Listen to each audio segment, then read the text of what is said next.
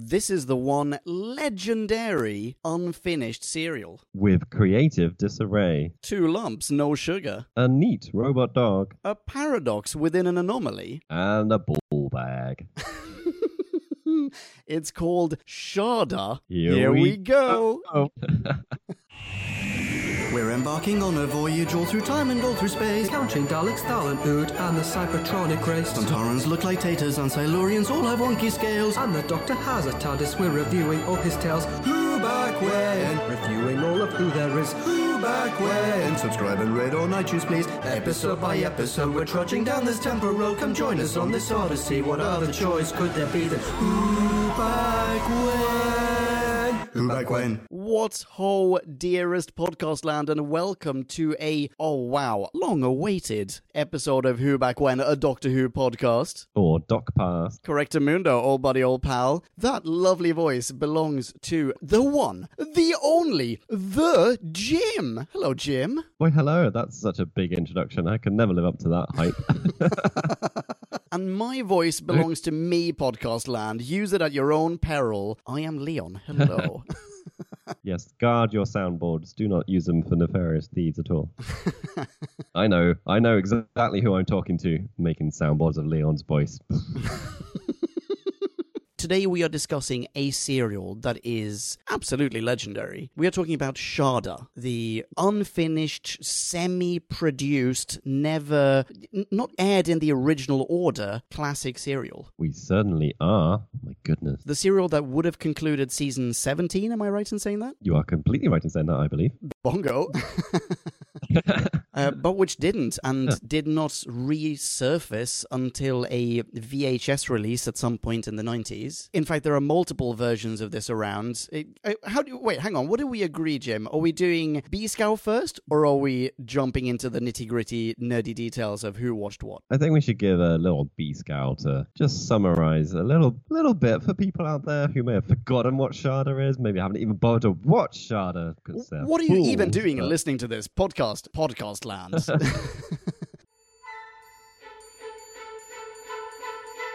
Time for us to synopsize. Clarify and summarize So take a view and grab a brew and listen to this overview, this free for all. we like to call a bite-sized bite-sized chunk of who. Bite-sized chunk of who. A handful of reasonably young chaps are asleep aboard the think tank research space station when a particularly nefarious one among them, Skagra, awakens and uses a silver orb to absorb all of their brain power in a first step of an equally nefarious plot to find and release the greatest Gallifreyan criminal, Salyavin. Meanwhile, the Fourth Doctor and Romana 2 are enjoying a punt down the cam as they are about to visit the in no way related to said nefarious plot, Professor Chronotis, a bumbly Mr. Magoo with a penchant for tea and a tendency to misplace potentially universe destroying tomes of Gallifreyan lore. When one such book goes astray and Skagra coincidentally arrives to purloin it for himself, all hell breaks loose. Ah, B-Scout over, You are welcome. aren't you just? Oh my god, they're so welcome.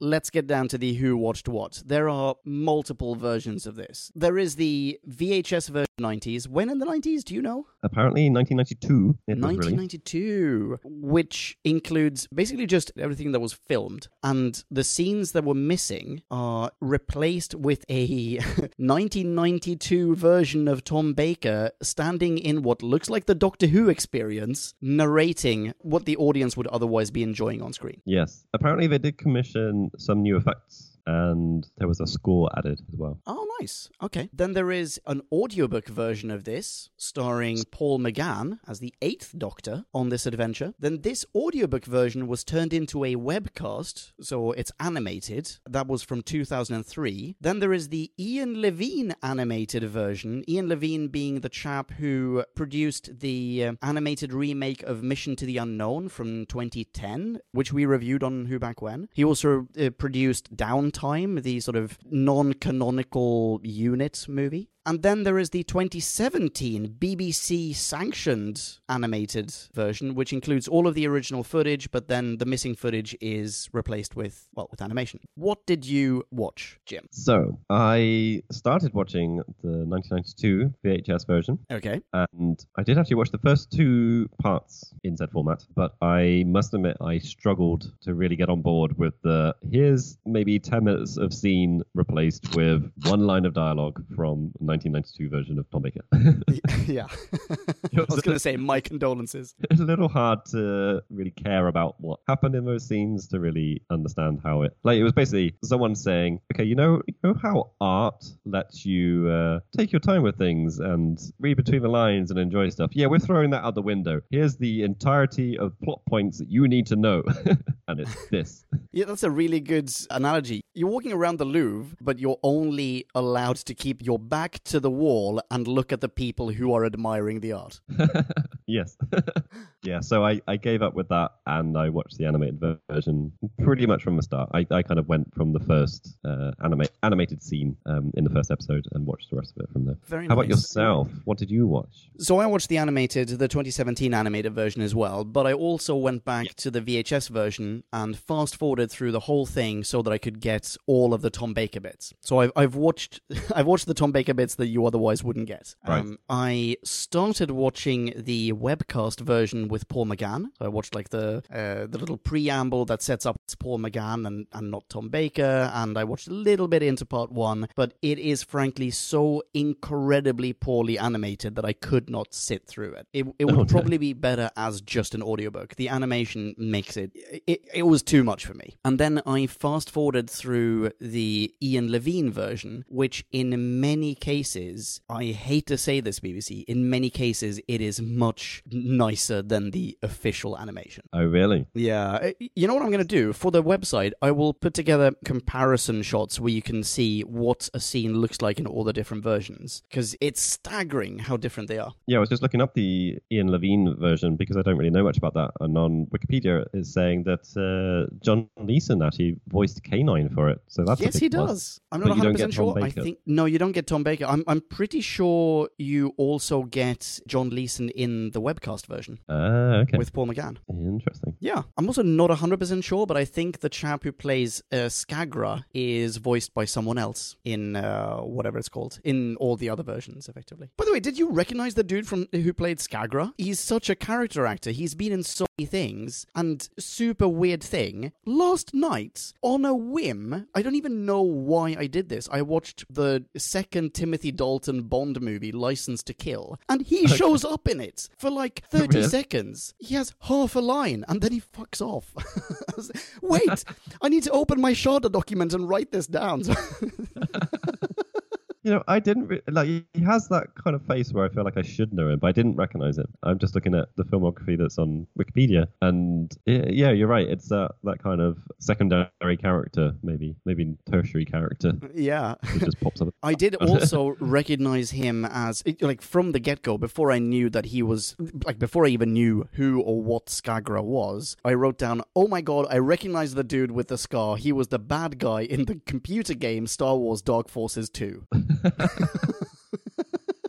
Which I played as a kid. and he's in like the cutscenes. Oh right, it's back when I was, I was about to say. Well, I'm guessing he's not because that was like an animated thing. But it was back when they were doing the the video cutscenes. Exactly, yeah. nice. anyway, so where would you like to start with this? Holy moly, where do we start with this? Do you, do you have some questions set aside? You, you're normally pretty good with that. I do have a couple of introductory cues. Better take one of them. Okay, all right, here's one. What's with the red carpet? To remind me where I parked my invisible ship, red carpet. Yeah. Wait, wait what? doesn't that doesn't that defeat the purpose of having an invisible ship? Like, uh, why haven't other people? Why hasn't someone stolen the carpet? Why is is it there because he feels like he needs a regal entrance? well, probably. I mean, you saw what he was wearing. I mean, he has just mugged Elton John. So. Oh my god, that like- is what I wrote down. I wrote down even more gay Elton John. Like this literally is the outfit. Is it? Is it in Rocket Man? Oh, is it? I don't remember the Rocket Man video. Does he also wear like a bleached space musketeer outfit in that? And you know what? That also actually leads me to a second question. I want you to explain to me what is the deal with his wardrobe change? Yeah, I wasn't quite sure about that because he was quite brazenly just walking around Cambridge looking like Rocket Man. Yep. Like, like podcast land. I'm sorry, it may be the wrong reference, but I'm gonna be calling it the Rocket Man outfit. If it's wrong, possibly. Elton John, if you're listening, I'm very sorry. You're awesome. Oh, super awesome. Incredibly awesome. And I love every single outfit Elton John has ever worn in his life. But yeah, he's he's very, happy just parading around Cambridge in that outfit. He's not hiding it. I mean, the hat for me was like what really set it off. Like he'd probably get away with just wearing the outfit normally, but the hat is just like wait, wait, wait, wait, wait, wait. Wait, No, no, no, no, no. Explain yourself. You're okay with the cape. You're okay with the boots. You're okay with the triple shoulder pads. Yep, yep, all on board with that. No, I think what it is, like in my mind, that you can kind of almost say is a costume, but as soon as you put that hat on it, it's like no, it's an outfit. That's a so yeah, like, he's he's owning it around Cambridge, Yeah, and then yeah, I mean, I think it's pretty amazing that no. I mean, he does blend in. Isn't it pretty amazing that no one seems to react to this? No one goes, Are you a space alien or a really famous musician? I feel like this is something we have to address. Like, like you are currently in Oxford. Mhm. Um, I spent a lot of my life in Oxford. I don't know Cambridge, but they're, they're very similar. They're And if a quite dude- similar. If a dude walked around Oxford wearing that, you would just kind of roll your eyes a bit and go, ah, Oxford. Like there, Yeah, are, I mean- there are people like the high street unicycling, playing the banjo. You know, it's just that kind of place. I don't think you're 100% right. okay. I mean, I feel like I've worn things that are maybe 23% as flamboyant as this outfit, and I've gotten weird looks. you know? Maybe I'm seeing it through rose tinted glass. yeah, Oxford and Cambridge are pretty similar in that they're both university towns with colleges spread across them. We only Yeah. get to see the one college in this serial. I don't know which college it is, by the way. Is he going to King's? Is that what it is? Is he going to. It is It's King's, called it? St. St. Cedd's. St. Cedd's, okay. Uh, St. St. Ked, which is a fictional college. Oh right, okay. Because I get to see kings on a couple of occasions, like in a few cutscenes. I, I didn't realize, but uh, uh, either way, like yeah, that's true. But then the city city centre in Cambridge, I feel, is slightly more bustling than than Oxford's. Like the historical city centre is more bustling, Right. and there might be a little bit more of it as well. I mean, Cambridge. I, I don't know if Cambridge is wealthier than Oxford as universities go, but it Oh. has kind of that feel. Yeah. Anywho, Yeah, I mean they're they're big university cities. Well, they're not big. Neither of them are big, but yeah, the the university rules the show. yeah, that's true. So you get all all of those buildings. You get the likes of I think he's called Wilkin, the the warden guy. Yes, yeah. Who's a lovely character, by the way. He is a little character, and yeah, you get obviously a lot of students, undergrads, uh, older students, professors. You know, th- these are the characters we see in this serial inhabit these cities. It, you know, it, it, I don't know. It was I definitely got a kind of warming feeling watching this. It's like, oh right, this is like it's not a world I know because I never went to either of these universities, but I was surrounded by these people, and it was kind of like uh, a little bit of home. Yeah, completely understandable. I mean, I didn't go to Oxford Uni or Cambridge either, but it does feel quite familiar. It felt a little bit. Okay, you know what? You lived in Oxford a long time. I currently live in Oxford. Did you ever feel that, oh, why is this set in Cambridge? one of my very first observations. This is as the doctor is uh, punting down the cam with Romana. He loses the thingamajiggy. I've just written, as a relatively recently established Oxford man, I'd like to point out that Doc exhibits perfectly average Cambridge boating technique. Hang on, I don't feel like we're completely done with Skagra, though. no, okay, sorry, I massively sidetracked into the the scenery that he was running around in. Oh no, that's completely fine and perfectly understandable. It's a beautiful scenery. But can you explain? Hang on, n- not to backtrack too much, but can you explain why he he shows up in his musketeer outfit, goes back to the spaceship, changes to like local clothes, goes out, does his thing, comes back, changes back into Elton John, and then goes back out? No, no, I cannot. I mean, how long is he actually dressed as like boring professor guy? It's not that long, is it? Like No, most of the series, he's Rocket Man. Yeah. Yeah. Like all the animated bit, bits, he certainly is, isn't he? I believe. Yeah, that's true. Yeah. No, I, I have no idea. Okay. what did you think of him in general, as- though? I have to say, I didn't massively think he was a great villain. Okay. I think Did you? I don't know. ever- I think most was the actor. Oh, really? by his performance in every scene. Oh, okay. A little I bit over dramatic sometimes, a little bit kind of underplayed at other times. I was then- absolutely enamored with this guy. Oh, really? Okay. Yes, I loved the performance. I loved the character. But, and this is not a but for the character. This is a but for my my reading of it. I was convinced in the beginning that he was Salyavin until it was clear what his plan was. I assumed that's the guy. Ah. Ah, I think I, there there were brief moments I thought that, but I, I think it seemed quite obvious the way he talked about Time Lords that he, he wasn't a Time Lord. Oh, that's a good point. I didn't I didn't catch that. So- but I, I was totally blindsided by the fact that it was Chronotis. I know, me too. Feel so stupid. Same here. to the point where I was utterly thrilled to find out that Chronotis was Gallifreyan, like in the first place. Well, when the reveal came, or just I mean- you mean you mean earlier on that he was Mr. Bumble I Time mean, Lord? I mean, it's, well, I- I mean, in the beginning, when Doc Four and Romana show up in his office, which we later find out is his TARDIS, which I also did not realize until way, way later. Um, Yeah. But even at that point, it's like, wow, he is Gallifreyan. This is great. Now the name Chronotis makes way more sense.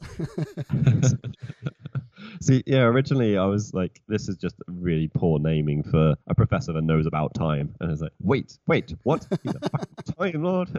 That's even worse. it's like, you better be hiding. I thought that was fantastic. Okay, hang on. Wait, more questions. This is one that touches upon Chronotis, or his office, rather. This is another one of my intro cues. So, in the beginning, when we see Chronotis' office, slash his TARDIS, we see the TARDIS inside it. But Yeah. Doc and Romana are out punting, and they have not yet gone to meet Chronotis. That's a very good point. so, did they show up in his office, park, just leave? I mean, presumably he wasn't there, but then where was he? Because it, it kind of Do you feels think like he teaches- doesn't. What? Do you think he teaches I'm a class? assuming no. Well, given that he's been there for 300 years, apparently.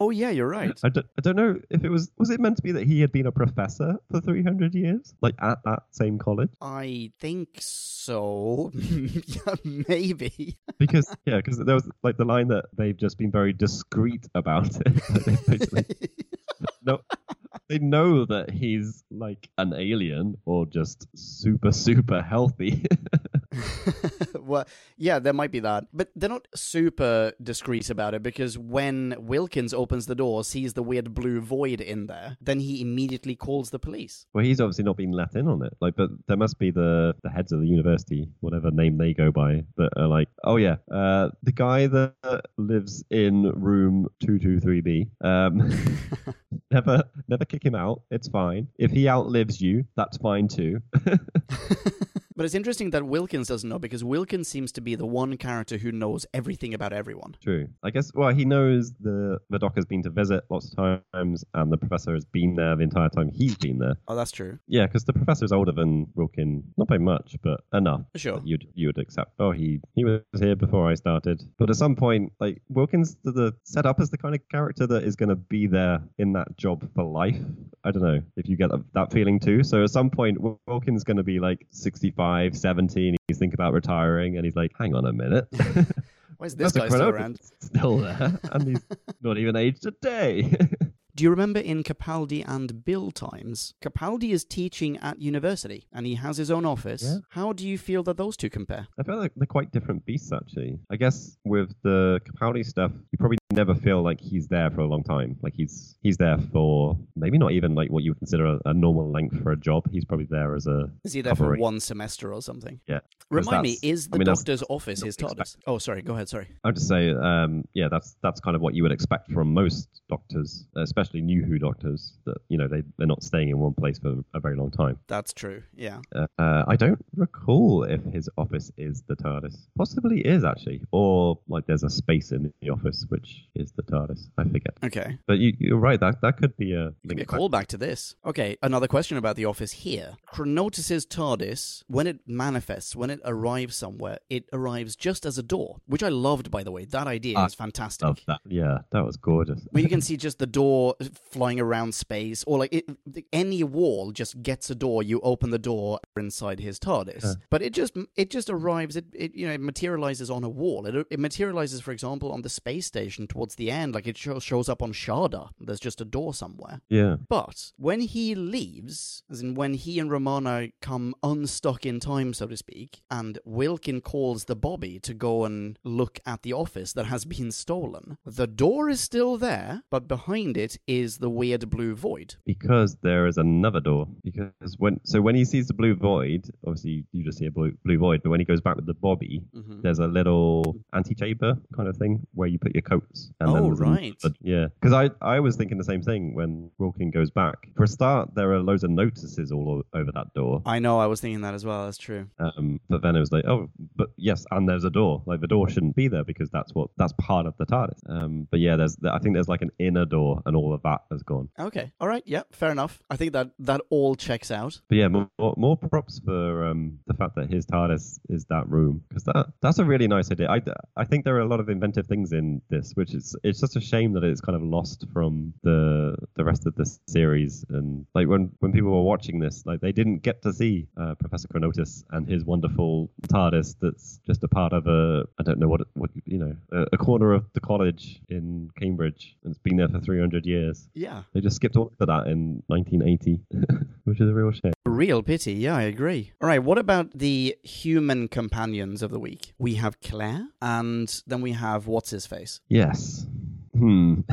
Uh, Parsons. yes, Chris Parsons, also known as Bristol, Okay.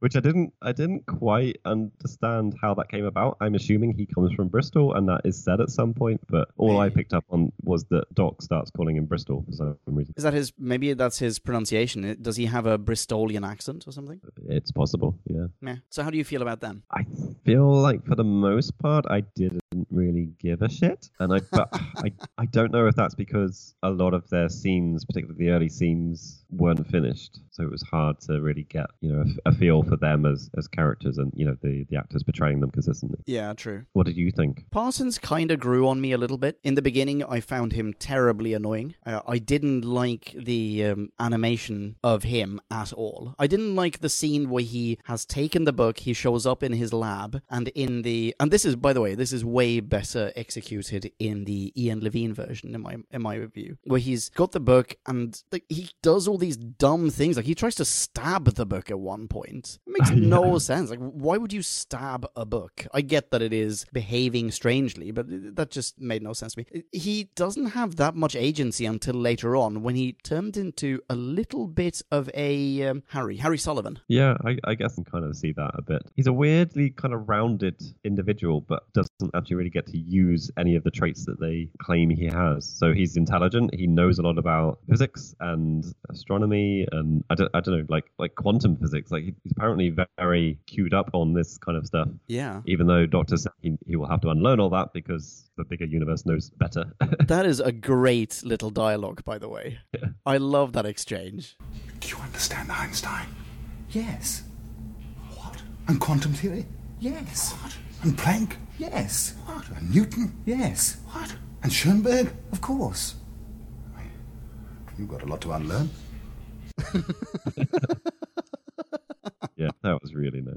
That's very good. But you're right, he never really gets an gets a chance to demonstrate that. Nor does Claire, who is equally as competent. I mean, they're both studying at Cambridge. They're they're both super brainy, but Claire doesn't like when she acts on her own accord, she's actually kind of incompetent. It is only after Chronotis transfers his knowledge into her mind that she becomes a, a bit more of a, a, a plot driver. Yeah, and even then, like, she still doesn't do a lot, does she? No, that's true. She doesn't actually do a lot. And there's that really, I was going to say annoying. It's not an annoying scene, but it, I feel like it's a little bit of a letdown when she's holding onto a switch and Romana's holding onto another switch, uh, and Yeah. Doc is trying to crawl between the two TARDISes, and she just lets go of her switch. Like I get it, it's hot, but like just hold on to it a little while longer, and she just lets go of it, and Doc falls through the vortex. By the way, I said before that it's Chronotis and Romana that get unstuck in time. It's Chronotis and, and Claire, isn't it? Yes. No, very right. Yeah. Um, but yeah, that scene is even worse in my mind because it's not that she just lets go because it's hot. Like there is a preamble of it being hot, and she's struggling to hold on, and Romana says, "Well, hold it with a pencil." Yeah. And- like, and I can't Lana reach a tries to- pencil. Like, oh no. Tries to get the pencil for her, can't quite reach it, and then she said, and then it's just like a total dumb moment of like, oh, I can get that, like letting go of everything, Yeah, exactly. and it like it's it's not played out in any other way. It's meant to be that she's being stupid, which I just don't understand why why we have that for this character that we already don't know a hell of a lot about. Like she's she's basically done nothing up to this point other than being a bit of a sounding board for Chris. Like he's he's exploring some stuff and she's she's the one that's absorbing it. And then later on she gets some time with Professor Bumbletron and gets extra knowledge and stuff. But at this point, yeah, she's just a, a bit of a blank slate. And then, then we get this scene to make her feel really stupid. Yeah, yeah, th- super duper good point. That's a genuine pity. Unless the uh, unless the people on the production sides, and uh, I don't know if uh, Douglas Adams had any connections to Oxford, but unless people were sort of real Oxford chaps, and they decided, yeah, let's really clarify how how bad Cambridge students are. I, th- I think not. I think um, I think Adams is a Cambridgeite because I think Oh, that's how he right. know he knew the um, the Monty Python lot. Oh, of course, you're right. And this, I mean, this is a bit of a love love song to Cambridge. Oh, there are so many is, shots yeah. of going around Cambridge. Like you, you don't do that if you um, secretly. No, that's true. No, I, I'm 100 percent serious, but Right. yeah, not really right. Speaking of that, like Doctor is crawling between the two Tardai. TARDISes. I'm not quite sure what the plural of TARDIS is. Yeah. Is this the same thing we we saw previously? Like making, but it's not demonstrated to be the same technology because Doc just fathoms something where he steps through a little fabric of space time to go out into the corridor. But we have seen recently. I've Yeah, like just now. Just a moment ago. last I think yeah, so, yeah. Where they were kind of crashed into the other ship, and he extended the shields of the. Yes, exactly. Like extrudes the door. Yeah. It's certainly the same effect, as in the BBC used the same effect for it. Yeah, this seemed to have a slightly tractor beam esque. Yeah, maybe the wibbly wobbliness, like the the bullshit science behind it, is different. Like this is he Yeah. locks on to the other tard, and you have to keep it just steady with those really flimsy levers. Hold it at exactly around about here. For him to crawl between the TARDISes, but or TARDI. But do you think maybe this is indicative of the different stories having been written by different people at different times, sort of relatively independently of one another? I mean, you would assume so because there are too many similarities for them not, to have addressed it. Yeah, exactly. But it's also, it feels like something you could have sorted out a little bit, even even if like you filmed everything. I mean, this never got broadcast anyway, so maybe they would have sorted it out. Maybe. And then when people piece things back together, they just left it as it was. But you would think, yeah, we can describe it slightly differently, or we can at least show a different effect where maybe Doc is being teleported sort of in a bubble across to the other one, rather than it being this this corridor connecting them. Yeah, you could do. Uh, Or you, or you use the same effect and the same science, and you have, let's say, for example, Romana going, as in Tom Baker goes, How on earth are we going to get to the other TARDIS? And then Romana goes, Wait, hang on. Very recently, why we did something like this. Can't we just try to extrude the door again? Or, you know, extend the shields? And he's like, Romana, I've got a great idea. Why don't we just extend the shields? And then, boom, yeah, they try that. But wait, then we wouldn't get a stupid scene of uh, Claire having to hold a thing and then dropping it to get a pencil. Ah, but now they're in the time vortex, and maybe now you have to do the thing. Oh yeah, okay, time vortex, true. That changes everything. Absolutely. I think that's that's science. in the time vortex and also in space, by the way, I, I feel like they have changed the quality of the backgrounds. The backgrounds look so much better than they did before. The space background looks incredible. The space background to me looked exactly as though like we were o- only ever two or three frames away from their showing like there appearing a Orion Pictures International on top of it. It was just the perfect space background. Maybe that's what made me think that the uh, the model shots were particularly good then. Oh, it- the Gorgeous. Holy Oh, moly, those miniatures. Yeah, I think maybe they've sorted out a better lighting rig for them or, or something as well. yeah, maybe. but that that definitely seemed to jump up in production level. Although not necessarily, we, I think we have seen stuff that good before in previous serials, but we haven't seen it like that for a while. I feel like maybe previously they threw a lot of money at a couple of productions, Yeah. and now this is the now they now they can just do it. Yeah, possibly. But oh, I, holy moly, do they stand out as stand out miniatures? The spaceships are gorgeous. The uh, Shada is beautiful, by the way. Mm. I wonder actually now now I think about it, these uh, reconstructions, if they did commission new effects. Would, I would assume that would Oh. be the miniatures. I, I would I would imagine that would be more kind of post production stuff. You know what? I'm not 100% sure, but now that you mention it, it's possible. Because I did see the first few minutes of the VHS version, and now that you mention it, it I feel like maybe the background, like the nearby sun, when we see the think tank, might look slightly different in the 2017 version. Oh, but it is the 1992 version that they did the extra stuff. I don't I don't think 2017 they did Oh, right. Anything other than the animation. Oh, I see what you're don't know. saying. Okay. Maybe there's some info somewhere I'm not seeing. But yeah, it looks like if they were adding stuff to the physical shoots or the models, it was done in 1992. That would seem to be the, the implication. Okay. But, yeah, yeah. That makes way more sense. You're right. I'm prepared to believe that was the stuff they filmed in or, or created in the 1980s version. Okay. And it's gorgeous. Speaking of gorgeous, I think possibly we have a difference of opinion. The Cog. Is that what they're called? the Cog? The Crag? Are they called? The Cog, right? I think it's said Cog. I believe it's actually spelt like Krarg. Oh, maybe it is Krarg then. Either way, Yeah, the I- I monster don't- henchman. Yeah, I, I, I no, we, we spoke briefly before we recorded, which is why there's been laid out on the table this difference of opinion. It's not necessarily a difference of opinion. I just feel like they would have been better served if this had been fully completed, and we don't get to see mostly animated stuff and then flip to some kind of half-finished production things. Yeah. because I, I think they are good. I think they're a really interesting design. Yeah. So nah. In my face.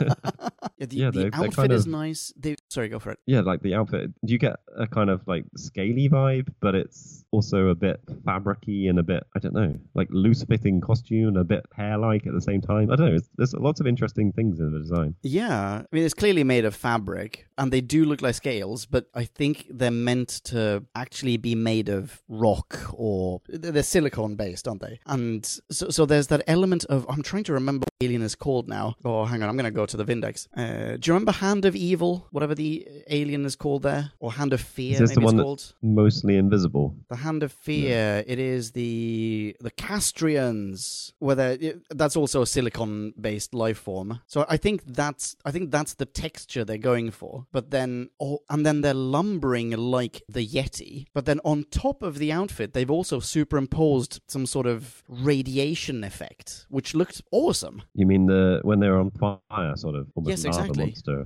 Yeah, Yeah. exactly. Yeah, that was really cool. Totally loved that. And on top of that, they're dumb.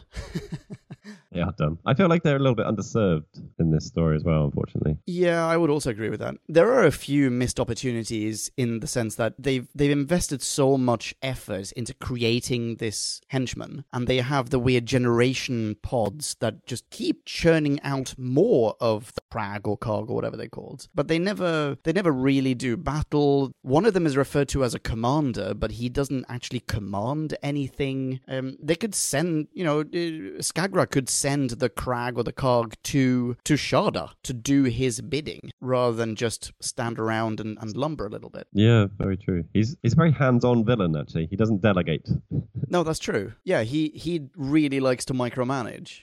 Other missed opportunities. We get to see other prisoners on Shada, and they don't really do anything. In the trivia, they're all credited as. Uh, hang on, I've got the full list here. They're recognizable individuals from history, from human history, by the way. We have Oh, really? Lucrezia Borgia, we have uh, Lady Macbeth, Salome, Rasputin, Nero, Genghis Khan, but then, oh, and there's also a credit of a Dalek, a Cyberman, and a Zygon, though I don't remember seeing them at any point. But those are people from actual, like, you know, those are those are humans. A, why? Lady, like, why is Rasputin uh, and, and, and why is Lucrezia Borgia in a space prison?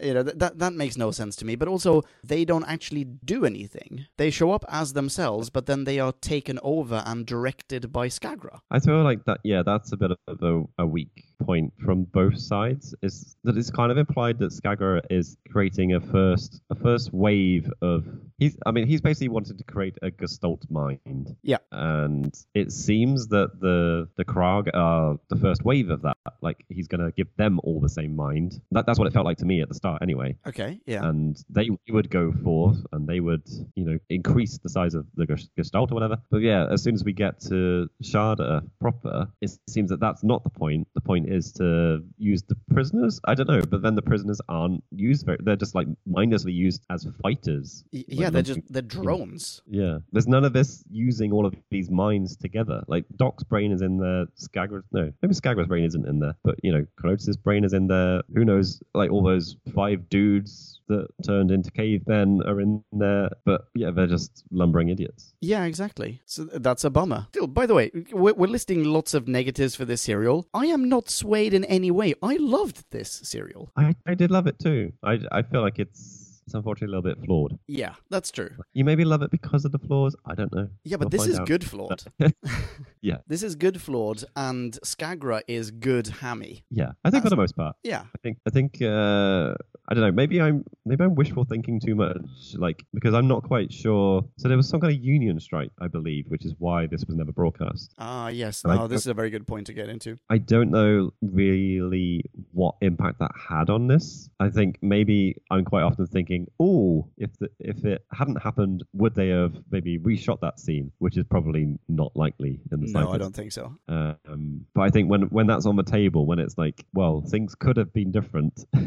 um, I think I'm always maybe swaying a bit, like, oh, well, maybe the director could have given him a bit bit more uh, of an idea of what what gravitas. He should have really been traying that point and like toned down the ham. Like then the next scene, he could have upped the ham. I don't know.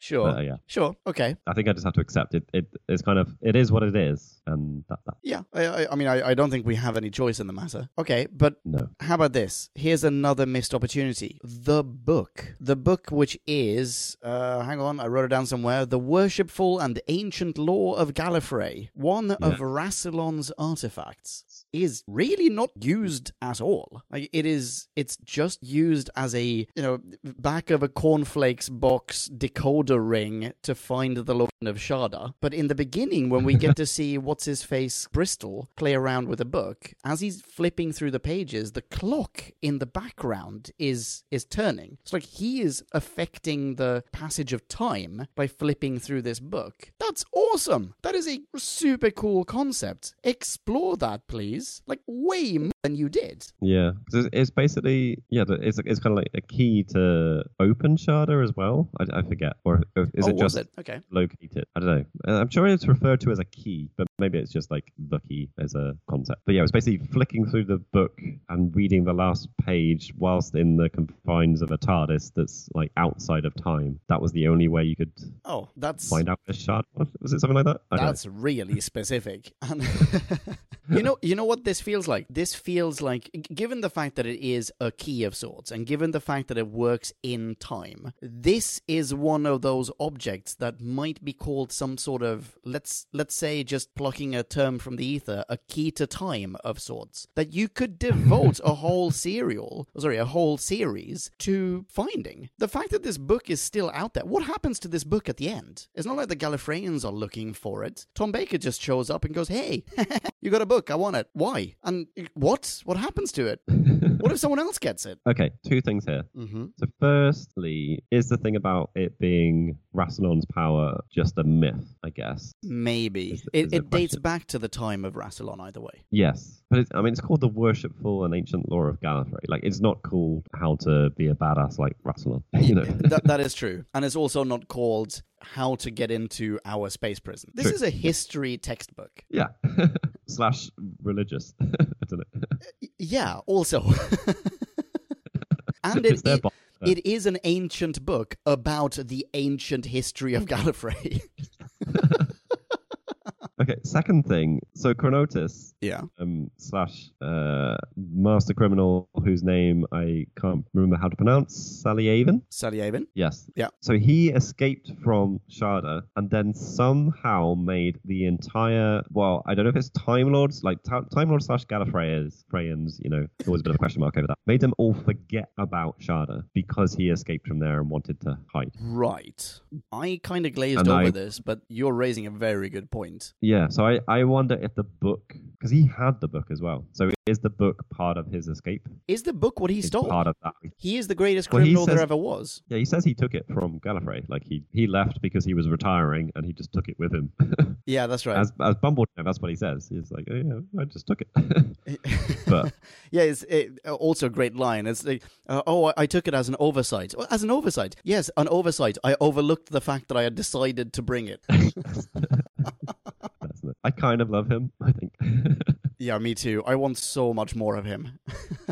I, I love how prepared he is to make tea for everyone. It's just like even the hint that there might be someone in his his um, I don't know gathering. I don't know his room, basically in his room. He's like, I'm gonna make tea. Like I'm in the kitchen already. How many of you are there? I've only got seven cups. it's so good. Those are two lumps, no sugar. yeah. what does that mean? What I took that to mean is, man, do you not want to go anywhere near his milk? Basically, cheese. so gross, but you're so right. That was a, a very Adamsy thing, It was, yeah. and I think I don't know. I I kind of liked the way that played actually because it was it was a running joke, and I think like the first time you're just very confused, the second time you're in on the joke, the third time it's funny, uh, and then I think maybe we don't get the fourth time where it would maybe drag on a bit. It seemed like a nice kind of like a weird thing that you're kind of let let in on, and it becomes fun. I think Adams may have had a, a tendency to create ticks for his characters. So this this uh, constant tendency to go and make tea is almost like a tick. It's it's this weird character trait of uh, Bumbletron's, and the fact that we get it in a repetitious fashion makes it Douglas Adamsy. In the last one that we had, that was the the otherwise last one to be edited by Adams. We had the the guard who kept going back just three or four times just to call various prisoners scum Oh yeah. kind of out, out of context in character. And that's also a verbal tick, or, well, it is a character tick. That's a very good observation. Hmm. This, by the way, was I'm not the only think if- thing that felt. Oh, sorry. Yeah, I'm just trying to think if you can apply it to Hitchhiker stuff. Anyway, that, that would be a massive tangent. W- w- Well, there was one scene in this that felt super Hitchhiker to me, and also super duper Douglas Adams. That's the conversation in the spaceship with the computer. Oh yes, no, you're very right. When Tom Even- Baker is even the to- the computer out of out of uh, authority. Yeah, by convincing it that he's dead. yes, exactly. I wasn't totally on board with that logic and the fact that the computer fell for it, but I did like that scene. That's a great scene. I think it bothered me slightly that the computer starts out really logical and it's it's defeated with logic in quotes about you know the doc being dead and so it's not a threat and so the computer can take orders from a dead person. Yeah. you know, whatever. You know, that's that's fun. It's interesting. Kind of works. But then it it takes on the other kind of. Do you mean the hey, you're dead, you don't need to breathe? I, I know. Even like that as well. Like that. That seems perfectly like straight and narrow. This is logic that a computer might have. Like Yeah. If it's been programmed in these ways. But then it starts having a personality later on. It's complimenting the Doctor and his genius. And at the very end, when it's turned on Skagra, it's like wants to, to wax lyrical about how great the Doctor is. Like, Yes. I've got you, let me just tell you about the Doctor. You know. Which I do, I do like it, but it just it seemed like there wasn't a transition. It just it was logic mode computer and then personality mode computer, and I, I was missing a little bit of That's- fuzzing that blur. Fuzzing yeah. that blur? No, fuzzing that line. Fuzzing that blur. Uh, I, I feel a Who Back When t-shirt coming up. Fuzzing that blur. My entire life is fuzzing the blur. Yeah, drinking. Well, the the doctor out of your Blade Runner glass, very nice, by the way. The the, um, it, the reason the computer is all of a sudden singing the praises of the doctor is because the doctor gives it a firmware upgrade that suddenly allows it to de and rematerialize. Ah, yes, it does. It turns into a TARDIS, basically. It basically, yeah. I mean, it, it isn't bigger on the inside, but the doctor. Uh, you know what? I, I made a note of the sound bites. This is an hour and seventeen minutes and forty five seconds into the animated version.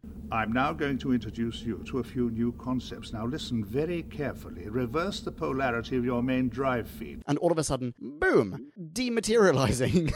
But you haven't changed the hardware. You've literally just given it an equation. Is that all it takes? Could you just dematerialize on your own without a spaceship? Like, if you know the maths, is that enough? I feel like maybe we have to accept that the uh, computer can rewire itself, or its circuits are just so vast it can just send signals different ways. I Yeah, know. I guess so. oh, okay. Hang on. This is this is a tangent. Sorry, but we get another mind battle, Oh, yes, we do. similar to the brain of Morbius. Yeah. But this time there's no machine in between them. It's just the Doctor versus Skagra. Which one is cleverer? Two space dudes enter, one space dude leaves. yeah, I, I didn't have anything else to say about it. I really just liked it. Sorry, I realized I just like I took us down a different path just to go. I've got nothing to say about this, but it got me super excited. Right, I've taken over the navigation from now on. You just send us down a cul-de-sac. please, please, where are we going? It, ju- it made me think actually. I, I couldn't quite recall like how we left Skagra, and Skagra is just on his ship. Like, okay, the computer isn't listening to him, but Yeah, you're this- right. Is this a good enough like kind of wrapping up for a Nope. dude that like he, he achieves a lot as a villain actually. He really does. Like he straight up steals the minds of half a dozen people. He creates a race of creatures that you know are going to attack any, anything and everything. He's discovered a forgotten Gallifreyan prison. Yeah, with plenty more criminals in there that could also potentially be liberated, by the way. Yeah, and all that, all we are left with at the end of this is the Time Lords now know that the prison exists. They've not forgotten about it anymore. Yeah. and Skagra is in a room that's In a room Like, without doors, but like, who cares? That yeah i mean doc managed to talk that computer into doing its bidding you would assume its previous master can probably talk that computer into doing Right? his bidding Exactly. maybe maybe double check that in a, a couple of weeks doc just see if he's still in there And where is the spaceship going now? The spaceship is now capable of dematerializing, doing whatever it likes to wants to do. It can go anywhere in space, possibly in time. We're not sure. It's uh, kind of forming its own religion in that it now idolizes the Doctor. this is not a safe way. You're absolutely right. This is not enough of closure. and to top it off so doc and romana are quite happy off in the tardis everyone on earth is basically getting arrested Oh yeah, you're right. Yes, exactly. Everyone is I mean- getting arrested, but what are they going to do? Like, they, I mean, they're going to go to the Bridewell. I looked it up, by the way. The Bridewell, aka the Spinning House in Cambridge, used to be the prison. the spinning house Yeah. So, they're, but they're all so they're all going to be going down to the police station to the Bridewell, and then what? Like, what are they going to be charged with? yeah i mean it's unlikely they're going to be sent sent away for That's true. some- Best case scenario: this has ruined the life of that Bobby i don't know he's got some stories to tell and no career. I feel like it's probably ruined the lives of Clara and Chris. Oh, wait. Yes, you're so right. Back to normality. she's she's got a Time Lord in, intellect, or like I'm not sure What? how much is transferred into her brain. Like, Yeah, also yeah, true. there, are a lot of things that should have been tied up better, Doc. You just buggered off way too early. and, and what happened to all the we mentioned in the intro uh, uh, where in the B Scout the relatively young chaps in the think tank later on when we revisit them or when the doctor revisits them they've freaking turned into Dwalin, Balin, Kili, Fili, Dori, Nori, Ori, Oin, Gloin, Bifur, Bofur, Bombur, and Thorin. I had to look that up. They they are they all look like freaking Tolkien dwarves. They are seven million years old, give or take seven million. Like, they're. What's up with that, man? Like, why did that happen? Is that going to be resolved? Is are their lives just ruined at this point? Did time actually pass for them? Is sort of accelerated aging? Will they de-age? know what?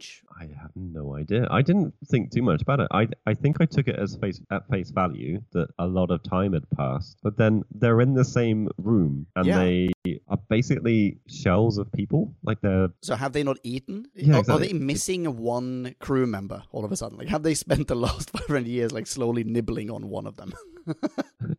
I mean, I don't think so. I think the only one that's missing is Skagra. I think they are all accounted for. Oh, yes, yeah. are super old.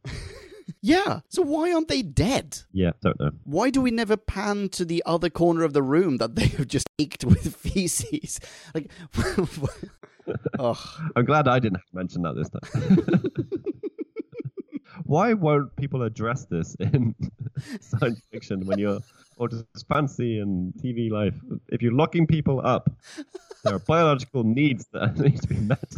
This is what I want to see in. I, I want there to be a post credit sequence where we fast forward, let's say, 300 years, and the computer has been feeding, as in the spaceship computer has been feeding Skygros, but obviously it doesn't let him leave that room. So at this point, Skygros just like hunched in a corner, and the entire rest of the room is just feces. Oh. I'm, I'm sorry. I'm sorry. Okay, I got more questions for you, dude. How do you feel about Gallifreyan Morse code? Ugh. Oh. Yeah, that's kind of how I feel Mm. as well. I mean, I kind of would have been on board for it if it had a better setup because basically it seemed Romana just had this brainwave of, Uh-huh. oh, listen to his heartbeats and maybe that he's telling us something. And obviously, Crotus had the same brainwave beforehand of, oh, I'm not able to use my brain properly, but I can still control my body. I don't know. But what what of him is having this thought? I don't know. Um, and he uses his heartbeats to send Morse code. But there's nothing set up to com- combine those two independent thought processes. Like if there was just a, a if there was a line from Romana of like there's a survival technique that we're all taught where you can communicate through your heartbeat or something. I don't know. Yeah. Might have bought it a bit more, but the way it was set up, it was just bollocks. yeah, I, I thought it was too silly. I don't remember what he says, by the way. What's the message he's transmitting? he says, "Oh, which episode is this?" Uh, Oh, it's interesting that you say that. To me, this was just one massive movie because I watched the 2017 version. Yes, so because I started watching the VHS, which was broken into episodes, Yeah. I felt compelled to keep writing writing notes as if they were episodes, which was very hard. so I had to look at the, the official BBC uh, Doctor Who website for the notes on where the endings were, and then kind of Are we going to get a Jim reacts to cliffhangers segment? well, we can because I know where the cliffhangers are. Oh, let's Um, hear him. I can't find the blooming note. Oh, who Wait, cares? I want to is- know your opinion on the cliffhangers now. Wait, no, I got it. Uh, he transmits the message through Gallifreyan Morse of beware the sphere, beware Skagra, beware Shada. The secret is in the, and then cuts off. Right. Okay. Well, I mean that was useful. Mm, He, he had really. probably been trans. Yeah, exactly. I mean, he he might have been transmitting lots of very useful Morse code beforehand. It's possible, yeah. I'm Salyavin. Please save me. I'm dying. I've had my brain stolen. Get it back. That's an interesting sequence, by the way, because when he disappears entirely, the doctor says, "Oh, maybe he had used up his last regeneration." Yes. So apparently, when you run out of regenerations, you just disappear. Which did we not see in the? I want to say it was the Talons of Weng-Chiang. Oh, you're so right. I had forgotten about that. Yes. Bing Bong, that would actually be Planet of the Spiders. Bing Bong. Just like Jedi's himself. Yeah, exactly. He turns back he? into his younger self and then he Jedi's. Yeah. Yeah, you're right. I had forgotten about that. But did, I can't remember if in that scene there is there is literally the, the same kind of effect of a, a cape or something slowly falling to the ground, or if he just totally disappears in the same way that Crotus does. I don't remember either. But then Kronos just comes But back I- again. Because, uh, Yeah. because what? Because his TARDIS has like a backup? Something about like the Clare fiddling with the panel at the same time he died, or was I think it, the phrase is he was well, he was dying, but it seems like there are several scenes between him disappearing and Clare fiddling with panels, which kind of makes that a bit shit. yeah, exactly. There must just be a running backup going in the background. His TARDIS is just like constantly caching. Actually, I did flick through the um, the transcript a bit, Mhm. and I got the impression that potentially for the animated version, they actually decided to shift some scenes around. Oh, right. Okay. I, I- yeah, I, I have no idea if, if this is the case or not. Like the transcript might be from the original scripts, which have very little bearing on what was filmed and, stuff. I don't know, but it, it kind of felt like maybe from a pacing point of view, like or maybe they swapped stuff around in the, the VHS version to even out the gaps from the missing scenes. I don't know, but Uh-huh. I feel like if you did actually sit down and watch all of well, at least the VHS version and the animated version, that that bit in particular, I think where where Clare is in Cronos's room for the first time might appear in a different place, like even in a different episode. Oh, right. Right, and perhaps more sensically. Sensibly. Yes, possibly. Yeah. Yeah. Don't quote me on that. It was just a, a kind of half look through the script that suggested it might be the case. Okay. But it definitely feels weird that yeah, the explanation for how Cronos is still alive again. Yeah. But yes, this is broken into episodes. At least it was intended to be. Oh, here we go. I Still So don't have a first- jingle for this. Damn it. All right. Go for it. Go for it. Go for it. I want to pour myself some more um, allegedly. Go for it. The first cliffhanger would have been when we get the reveal of the Krarg, which is a bit Oh. naff in hindsight because they're nothing. But the whole when Skagra is kind of reporting into his ship and like the universe should re- should prepare. Right. That's okay. the, the first episode. So that's a bit of a Okay, a but weird- it's it's still like I mean it's a badass henchman reveal. Yeah, I think it. I don't know. It's weird because it seems to be definitely. If you take that as a cliffhanger in particular, it seems like oh, there's a level above Skagra. It's like there's a bigger picture, and actually, it turns out it's a smaller picture in a way. You know, Oh, it's- much it's smaller the picture. Henchman commander. Yeah. Episode two ends where Doc is being chased by the sphere, and Doc can't Oh, climb is, the fence. is this the bike chase? Oh, I see that Yes. one. Yeah. You kind of, you can kind of feel them sometimes. Yeah, that's true. God, I love the bike chase, by the way. really. Okay, I didn't hate it for the most part, but I hated that he l- lost the book. That I thought was mega naff. Yeah, that was mega naff. And this this might have a bearing on our friendship depending on how you answer. Oh no. What did you think about the a cappella lads? Oh no, I don't know if I want to gamble with our friendship here, dude. But okay, okay, okay, I just okay, good. what- genuinely, what did you think? Okay, to say that I adored their appearance and their completely blase reaction to a silver sphere flying past them because they were too busy singing Carolina or whatever it was would be an understatement. I absolutely loved them. oh god. Yeah, I hate it so much. I believe they were singing Chattanooga Choo Choo. oh, yes. Chattanooga choo choo. I can't sing it. You know what I mean.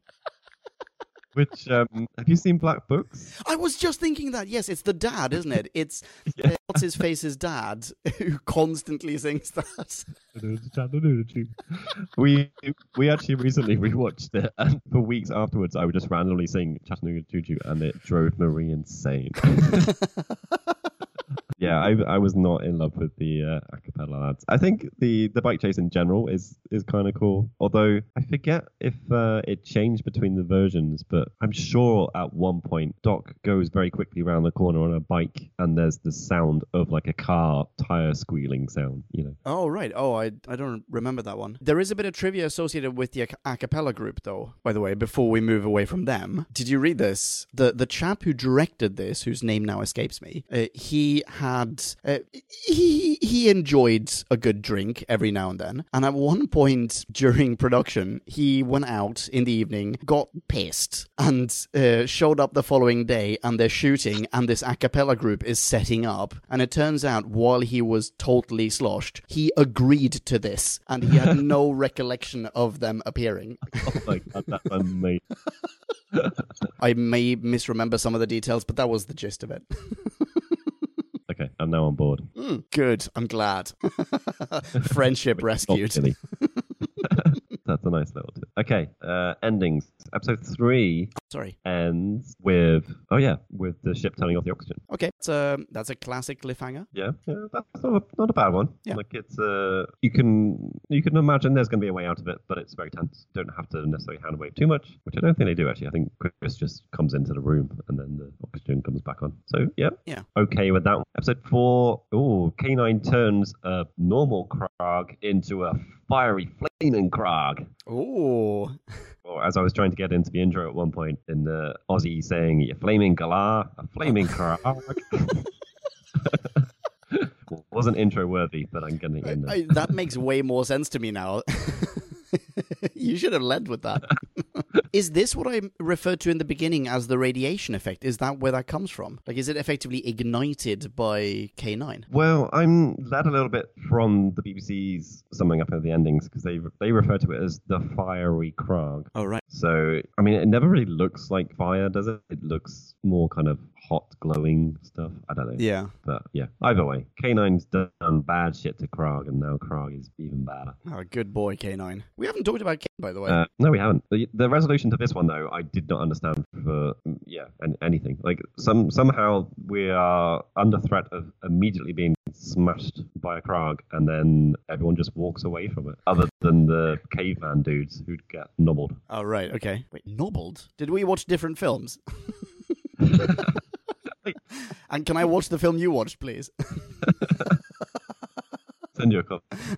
uh, the Krarg has some kind of like electrical stick as well, doesn't it? Like oh, yeah, you're right. They shoot lightning bolts. Yeah, and it it starts attacking people at the end of episode four and gets turned into a flaming thing, and then I think this is yeah this is this spaceship. I don't know. My notes are a bit fuzzy around here, but I, I, think thought this... this. Oh, sorry. Yeah, this is the scene with all the cavemen, isn't it? Yeah, it's not a spaceship. It's the um, think tank. The think tank. Well, it's the space station. Oh yeah, yeah. Sorry. And then it blows up. So yeah, they they all get killed. Oh yeah. Oh yeah. I forgot about that.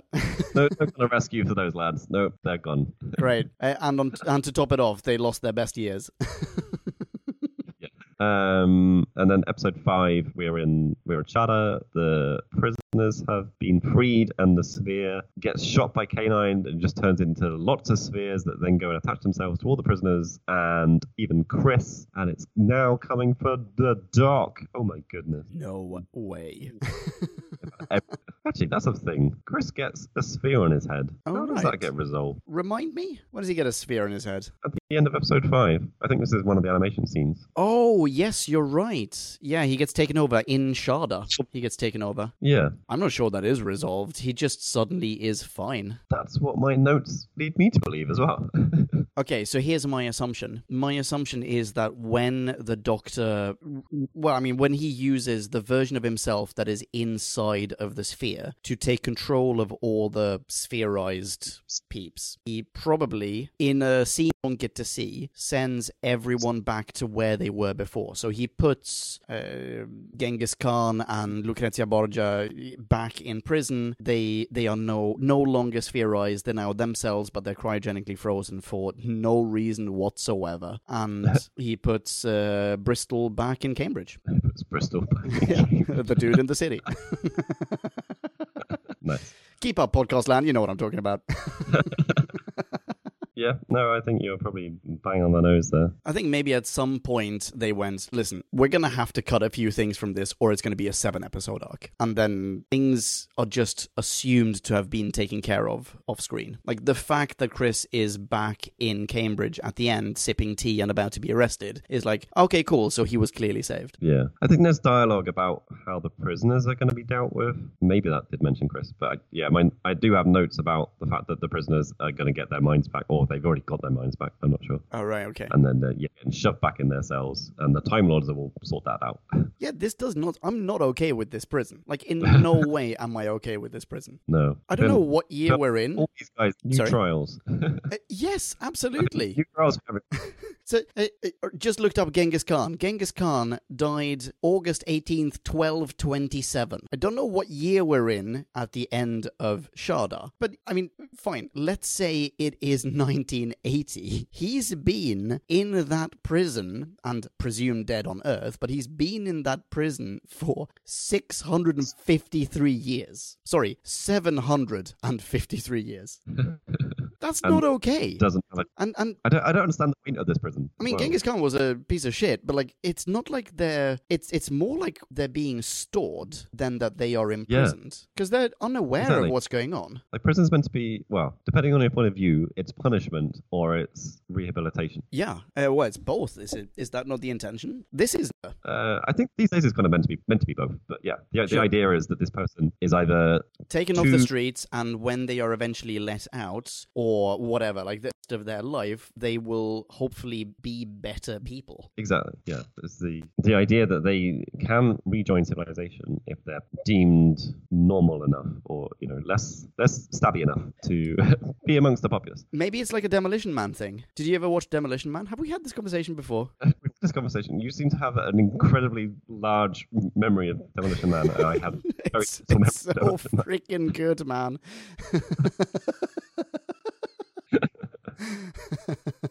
they were already dead. Cold as Hagen does it's so good. Anyway watch it uh, Wesley Snipes' best haircut ever. So in that film, people are put under they're, they're cryogenically frozen. That's their prison cell. They are frozen, but while they are in the ice, they are being rehabilitated technologically. Like there, there's some sensor that reaches into the brain, and they are taught new things while they're in there. So when Stallone comes out of the ice, he's really good at knitting, for example. Like, and that's like part of his rehabilitation. part of his therapy was now he's into haberdashery. You know, he's no longer just into violence. And maybe that's what happened to these dudes. You know, Lucrezia Borgia steps out of the ice uh, after several centuries, and she's like, hmm, I could really weave me a basket. Maybe, maybe. I don't. I don't feel like you need 700 years to maybe shove a few hobbies into someone's brain, though. Uh, also true. Yeah, I'm. Yeah, I'm also not on board with this prison. Like, I guess it's slightly different because Salyavin has changed this by escaping and making everyone forget about it. Maybe their sentences were only a few years, and they were. Maybe they do do this Demolition Man thing where they're rehabilitating whilst not taking years off their lives. Like, Yeah, it's a maybe. really thing. I don't know. We don't get that though. We get these people are just put on ice until everyone that loved them dies, and then at some point we might let them out again. And Yeah, the exactly. World that they're gone. yeah, and then Genghis Khan, who at that point I mean, he has two options: either he adapts to his surroundings, he uh, maybe there's already a TARDIS translation matrix around, so he doesn't have to learn new languages, but he adapts to his surroundings. Like, okay, cool. So now this is what weapons look like nowadays, and we're in a spaceship, so now there are lots of different planets, and I guess I can fly around in this thing. Hmm, what does my temperament tell me to do? Shall I go out and make friends?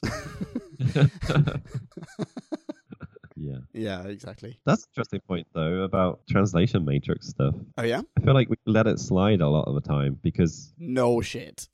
you turn up on another planet and they're all, all the same people, peoples on that planet, and it's just through the the eyes and ears of the Doctor and his companion that we see these people, and it's like, okay, they're getting stuff translated, and the translation matrix is working the other way for the native people, but we have Skagra interacting with Wilkin, for example. Oh yeah. So how does he communicate? I think there's one clear exception to the TARDIS translation matrix, and that is posh Englishman. Sorry, mouthful of whiskey while I'm trying to laugh at that. Oh, sorry. so I see. Posh English can, can convey themselves in any language. Exactly. Yes, precisely. It, like maybe it's not even posh Englishman. It's everyone in space, and then there's Rada. So- everyone on Gallifrey clearly went to Rada. Everyone on Gallifrey is fairly well to do. I mean, also, this is set in Cambridge. It's not in like the University of Slough. you know, like No, this is very. the Science Academy of Hull. you know, it's no offense to Slough or Hull, by the way. I'm sure we have lovely listeners there, but. And I have passed through Slough on the train, so that goes for something. But I'm pretty sure that's the thing. They don't need the Matrix to to speak in posh English to each other. No, because they can just talk clearly enough.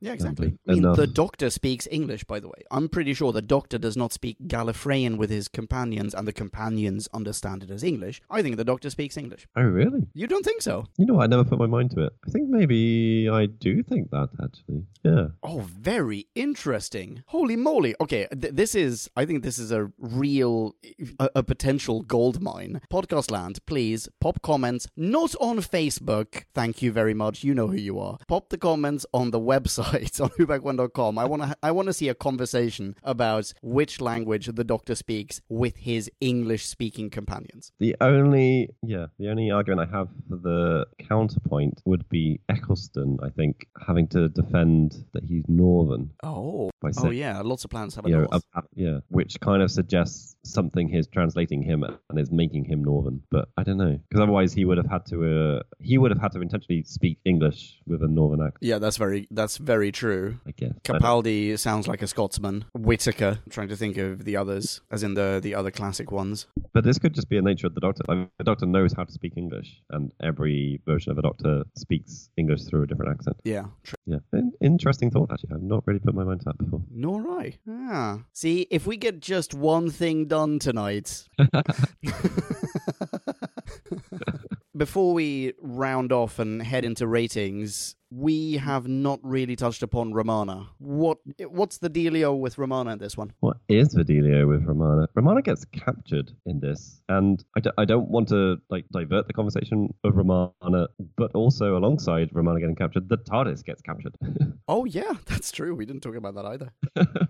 um, but yeah, those two things do happen basically at the same time, and I don't know. Is, is she is she lacking things to do a lot in this serial? Yeah, I mean, for a while there, she. I mean, she takes over Chronotis's TARDIS, and for a while she's traveling around with a companion of her own in Clare. No, that's very true. Yeah, I mean, it bothers me how long she is basically dragged around by Skagra, though. I'm trying to remember that. What is that? Where? Uh, what? When? Oh God, no! You put me on the spot.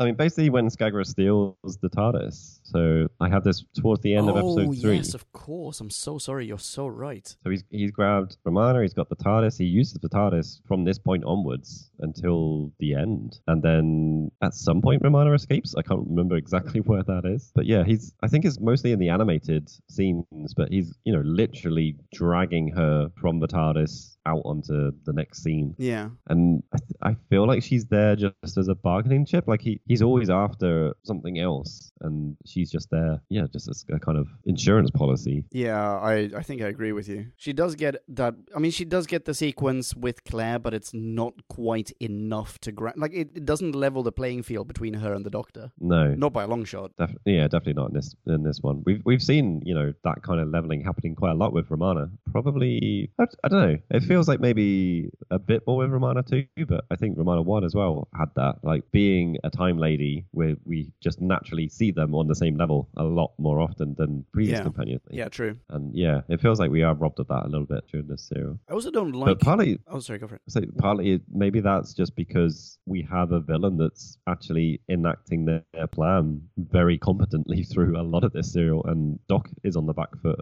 through it all. Yeah, also that's a that's a fair argument. Skagra is freaking amazing. How could you not enjoy Skagra, dude?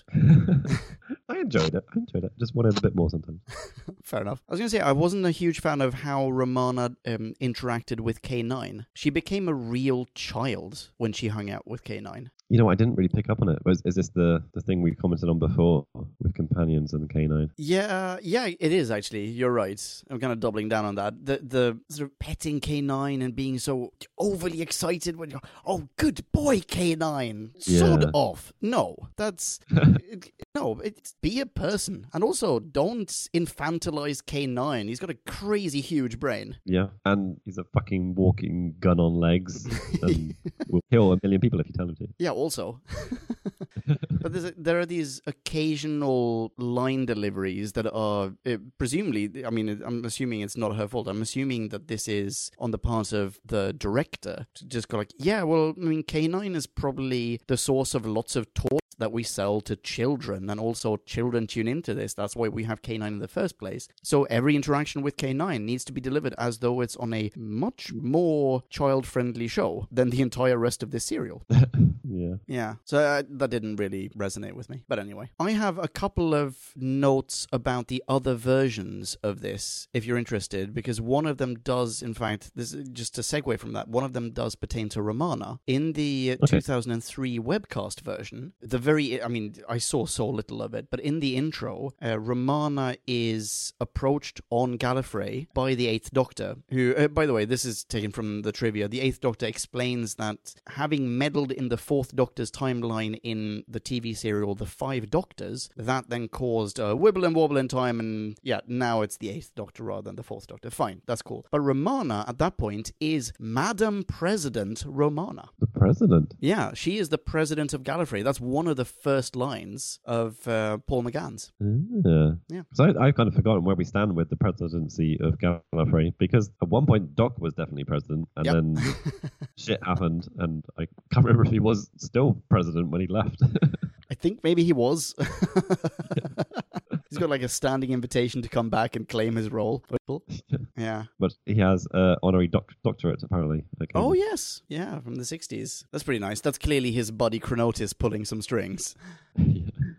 Question for you, since you watched the VHS version. In the very beginning, when Tom Baker walks around the Doctor Who experience slash the Doctor Who museum, does he, when he encounters the robot from the serial Robot, refer to it as, and I quote, cock? Um, I must admit, I didn't write a single note about that little bit. That's the only note I made of the VHS version. he's walking around and he's like, "Oh, and uh, Yeti, you, and whatever." Like he, oh, Daleks, beat you, Cyberman, maybe beat you, you know, Ice Warrior, whatever. And he gets to the robot and he goes, "Beat you, cock." I'm I'm literally loading this up because I want to play it and find out if this is true. Yeah, I'll, I'll p- pop a soundbite in here as well. Giant robot. Beat you, cock. he does. he does. Plus, That is- I'm absolutely amazed. I just literally scrubbed once and it landed exactly on that. That was perfect. I mean, that is either him referring to calling the robot a cock, or it's him making afternoon plans. I I think it might be a kind of northernism of cock being a nice way of referring to someone. oh, really? right, I'll use that excuse next time. I could be wrong. How do you feel about rating this? Sure, why not? And now it is time to rate this. Did we love or hate this? Bing bong, bing bong, hey la la la la la. la. Ratings. So, as is normally the uh, the way for me, I find this quite hard to rate. I feel like it's justified on this occasion because this is an unfinished episode, uh, unfinished serial. Like we have multiple versions to go by. We have none of them really, I would imagine, being the original form that it was meant to be, but they are the best of what they can be. So I'm trying to look past a lot of that. I'm trying to just think of it as the story and what I've I've seen from the portrayals of the the, the physical filming and the miniature sets we see. But it's still it's still obviously going to be be hard to really judge it purely on merits that are hard to fathom. I think overall this is a thoroughly entertaining serial. It's inventive and interesting. There are wonderful characters. Whilst I didn't quite love Skagra as much as Leon did, I definitely did enjoy him. Like his presence was awesome. He is for the most part a good villain. I think he actually gets some shit done, and like I feel like the universe is in peril. Like the stakes are very, really very high, and I think you feel that throughout as well. I think we have uncovered though there are quite a few missed opportunities with this. We've got the the Krarg, which are you know the cliffhanger of the first episode, and it's an interesting creature that we we get introduced to. We don't know a hell of a lot about it, other than they are created by Skagra, and they seem to be able to absorb energy a bit, and they also seem to be able to explode. but other, other than that, there's not a lot to go on. They're not well utilized. Uh, likewise with the prisoners, like the fact that Leon uncovered that they are apparently meant to be human people from history. Like I mean, it's it's not addressed in the thing that I watched. They are just really just random criminals that could be absolutely anyone. And as you rightly pointed out, Leon, they are they are robbed of even if they were like uh, notable individuals, they are robbed of that because they have had their minds erased and just turned into kind of mindless zombies in a way. Sure, yeah. Um, I feel like we also missed a slight opportunity with the fact, like, I love the reveal that Chronotis is Silly Ivan, and he's this master criminal that everyone has been in parts idolizing, in in parts seeking out as just like the the the best brain there could be ever. I don't know, but we don't actually see that. We see the retired Bumble professor who's lovely. You just want to go up to him and cuddle him. But you know, would it have been great if if that twist had come with the extra character of of like it's it's a layer below him and like that mastermind criminal came out. I don't know. Could it could have been a, a totally different story. I think uh, you know the plus side again we get I think quite a high production value. Uh, the filming location I think was all done very well. We've got a lot of sets with the different. Maybe we don't actually. Maybe maybe it's all through animation, but we would have had a lot of sets. Um, we've got a whole new creature. We've got. I feel like I feel like if this had been completed, it would have been a, a high high level production. Like it's it's the end of the series. It's the six parter. They would have you know filled filled out all the nooks and crannies with um, the budget that they had been using up to that point. What else do we have on the positive side? We've got, you know, just the concepts of what Skagra is trying to do. He's trying to wipe out all independent thought, I guess, in a way. He's creating a massive gestalt mind entity thing, and he's gathering like the best minds to do this, or the, like the most key minds to make this work. He's got an invisible spaceship. There is there is a forgotten Gallifreyan prison. There is a retired Gallifreyan criminal. There's a computer that is like, whilst I didn't enjoy the the way it happened, it's an entirely logical thing, and then it's an entirely emotional thing in a way. And it's like waxing lyrical about the Doctor. It's starting the Doc fan club. Um, you know, I, I love that. That that was the most Douglas Adamsy bit to me. I think was that computer. It just it seemed like it was a bit Marvin, a bit deep thought. Um, Oh, just- just definitely. Very Marvin. yeah. Yeah, good call. So yeah, lo- lovely little bits in there. I think um, the, the ending though is slightly unsatisfying as well. Like I said, there's a few kind of worrying kind of. It's even written that the Doctor does not care enough about Shada. He's just going to let the Time Lords do what they want with it, which what a is dude. What a dude. troublesome.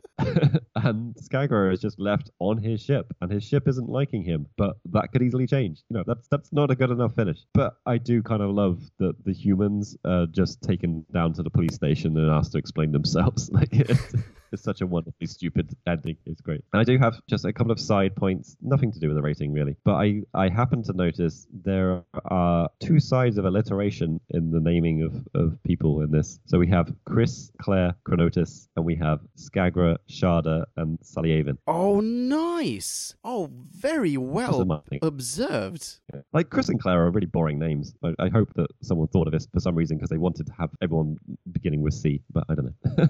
and a little Sorry shout to all the our- Chris's and Claire podcast lands. hey, yeah, it's not like Jim is that exciting in it. and a, a little shout out to our very own Drew because the, very early on in this serial, we get a countdown. And it's not just any countdown; it's a Roman numeral countdown. That's man. in my mini as well. That's how much we love you, Drew. Anywho, all that all that aside, um, it's definitely mostly high. I enjoyed the hell out of this. Yes, you can pick it apart. Yes, it's a shame it was never finished, and who knows what it would have been originally. But what we've got is thoroughly entertaining, so I'm going to give it a oh. 4.0. 4.0 from Jim. Very good. okay, thank you. Uh, Beat that. I just want to say, first off, wow, we made it to Shada. This legendary serial has been lying in wait since the very beginning of, of this podcast, and at least for my sake, my understanding of classic Who and what it means that there are lost episodes out there. So, wow. And, and you know what? It was worth the wait. What a serial the characters in this one are an, an, interesting potpourri. On the one hand, we have the slightly meh characters of Clare and, and Bristol. Even Roman and K9 are underused, as we said, but you know what? I can live with that this one time, because on the other hand, we get Professor Chronotis and Skagra. And Chronotis is wonderful. I want a spin-off show about him staying at rural B&Bs and having to solve crimes. Like, basically, I want a Mrs. Fletcher and Murder, She Wrote reboot, but with a bumbly semi senile Time Lord. I adored this man. And Skagra is an absolutely marvelous villain. You've already encapsulated all the reasons why, so I, there's there's no way I can I can go into that without repeating everything you've just said. I echo it, but I want to add I love this man's outfit. It's like it's like the '80s got a cape, and there is no way a bucket of cocaine wasn't involved in the design of this man's wardrobe. his plot I, I- will say a thing about his plot. It is really devious and clever and sinister and it, it's it's impressive. And i say that although it wasn't necessarily fully fleshed out let alone realized obviously in the final serial but it's it stands out as holy moly this dude is evil. As his counterpart the doctor is wonderful. I could say as always but he's really stand out wonderful in this one. He does a bunch of doctoring. He interacts very well with everyone. There's even a really sweet non sequitur moment when he pins a medal on Romana. I really like that. Oh, I- yeah. and he's truly enjoying himself throughout this whole production, even throughout the post production, if you will, because at the end of the 2017 version, anyway, present day Tom Baker shows up. And that's that's amazing. Yeah. that that really warmed my heart. Though I would like to take this opportunity to point something out because someone out there in podcast land felt it necessary to spoil this for me. And after having spoiled this for me in the same message added, spoiler alert. Well, you know what? That is not how spoiler alerts work. also, Cambridge is a real character of its own here. Th- th- it really. as settings go, wowee, it has, it's presented with different music at a different pace. There's string music in the beginning. There's also like a flute and piano ensemble for the, the cutscenes in Cambridge in the beginning, which I don't think they carried all the way through, but they were certainly there in part one, and it, it, it stood out as like, as you pointed out, it's sort of a, a like a love song for Cambridge. Overall, uh, I'll start rounding this off. It goes without saying that it's a tragedy that this serial was never aired, but at, at least it wasn't wholly lost like so many of the very early serials. Uh, and I'm really pleased that we now have so many different ways to enjoy Douglas Adams' final Doctor Who story. I don't care about the plot holes. This story totally lives up to the hype. It has a Roman numeral countdown. I've written that in all caps, by the way, for crying out loud. Drew would love this. If there's a company out there somewhere that could manufacture a Shada shaped real doll, I want them to sponsor thi- this podcast and send me one, because I would make passionate love to it in the middle of Oxford High Street just to spite Cambridge and declare my love of this cereal. I'm giving this 4.4. Very, very nice. Thank you. Shall we have a listen to Podcast Land? oh, I think we bloody well should. Listener minis. Now let's hear from Podcast Land. Max to 50, or it would get out of hand. Right, Rooney and cheesecakes. We have only two listener minis for this. How is that possible? That's that's Is that totally possible? that that's one giant insane muffin. Like I don't even know what that is. That's crazy.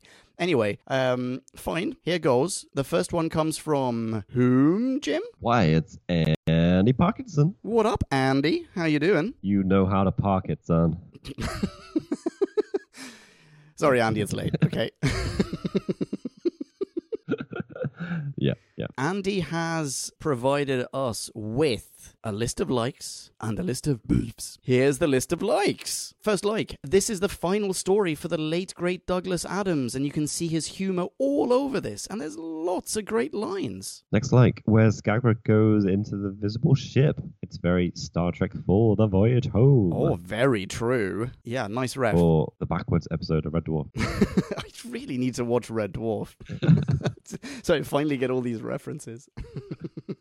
And last like, last like? How is this not just a giant list of likes, Andy? All right, last like. Dennis Carey is brilliant as the scatterbrained Professor Chronotis. Yes, agreed a million percent. Indeed. But you're right, that's the end of the likes. And next come the beefs. First one being, if some weird Scarface space dude with a cloak approached me for a lift, I'd be off like a shot and certainly not letting him in my car. That driver clearly didn't listen to his Stranger Danger videos in school. Yeah, that's a good point.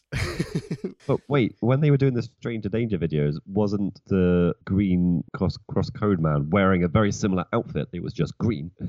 I'm not familiar with this, these videos. I know the term stranger danger, but wait, is this an actual thing? I don't I don't know the Stranger Danger ones that much, but I know the Green Cross Code Man because he is the guy in the suit of Darth Vader. Mm, Hmm. wait, what? Really? Yeah, David Prowse? yeah, Really? I think so. This dude, David, he just keeps popping back up on our in our reviews.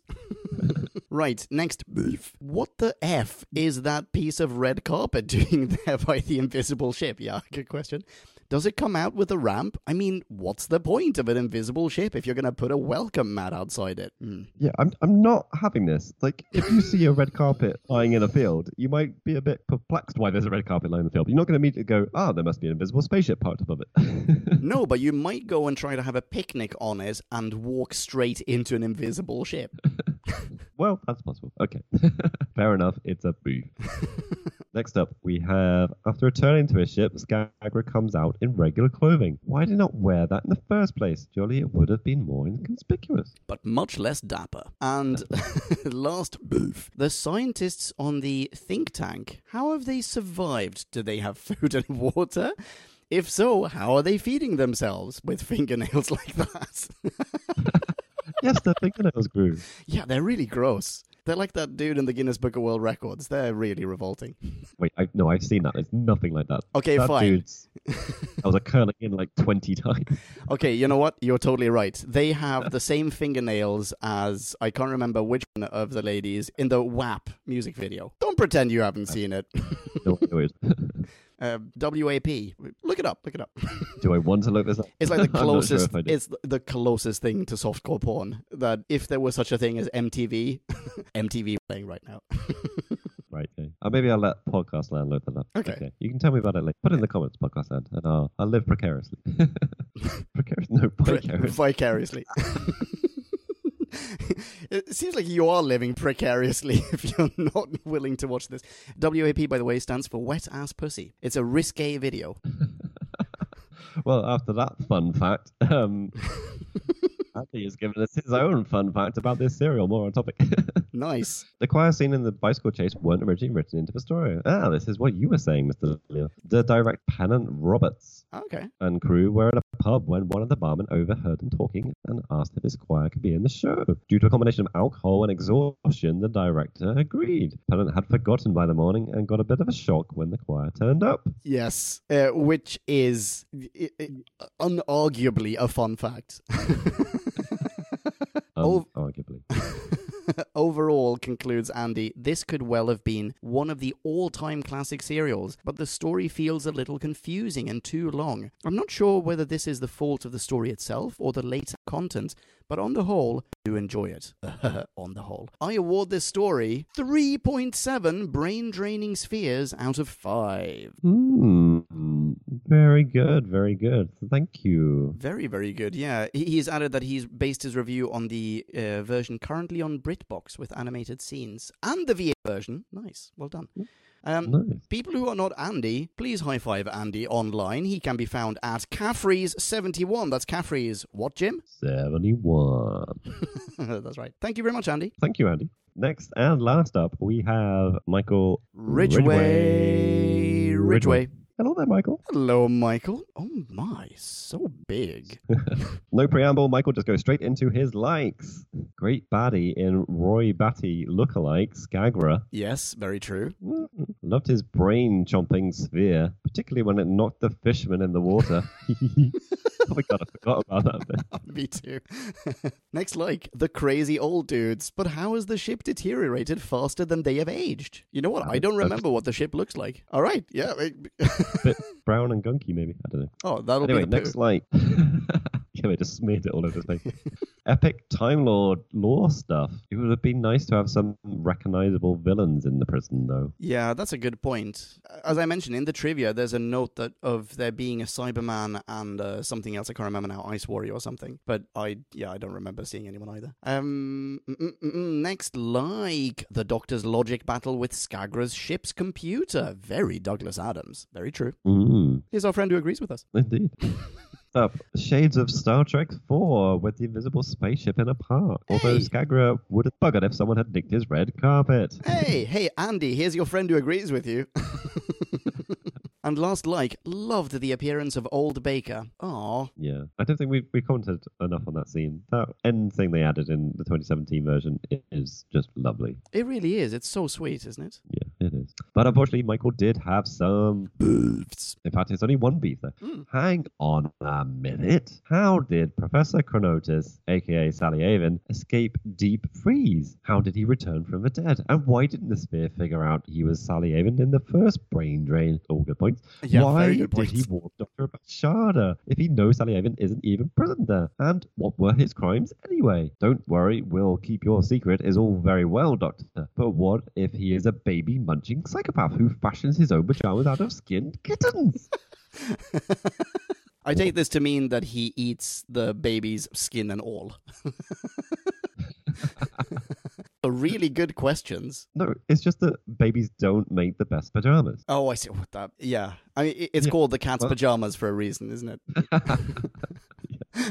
These are super good points. Th- th- Like this is a seriously valid set of beefs. I have a possible theory, though. I don't know, Jim. I don't know how you feel about this, but do you reckon maybe Chronotis is so bumbly that he himself has forgotten that he is Salyavin? I guess it's possible. I guess, yeah, because you're led to believe through just years and years of watching this kind of stuff that it's all an act. But it's not, is it? He's just got really old and forgot.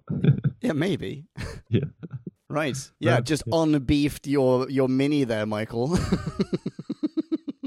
Michael adds a summary. Recreated Shada didn't quite meet the expectations of, say, the legendary missing Seventh Doctor's mm. season 27, recreated in Audio Who, but it was pretty darn good nonetheless. And he gives this a rating of what, Jim? Rating incomplete due to industrial strike action against Who Back When for not reviewing any seventh, Seventh. seventh Doctor audio.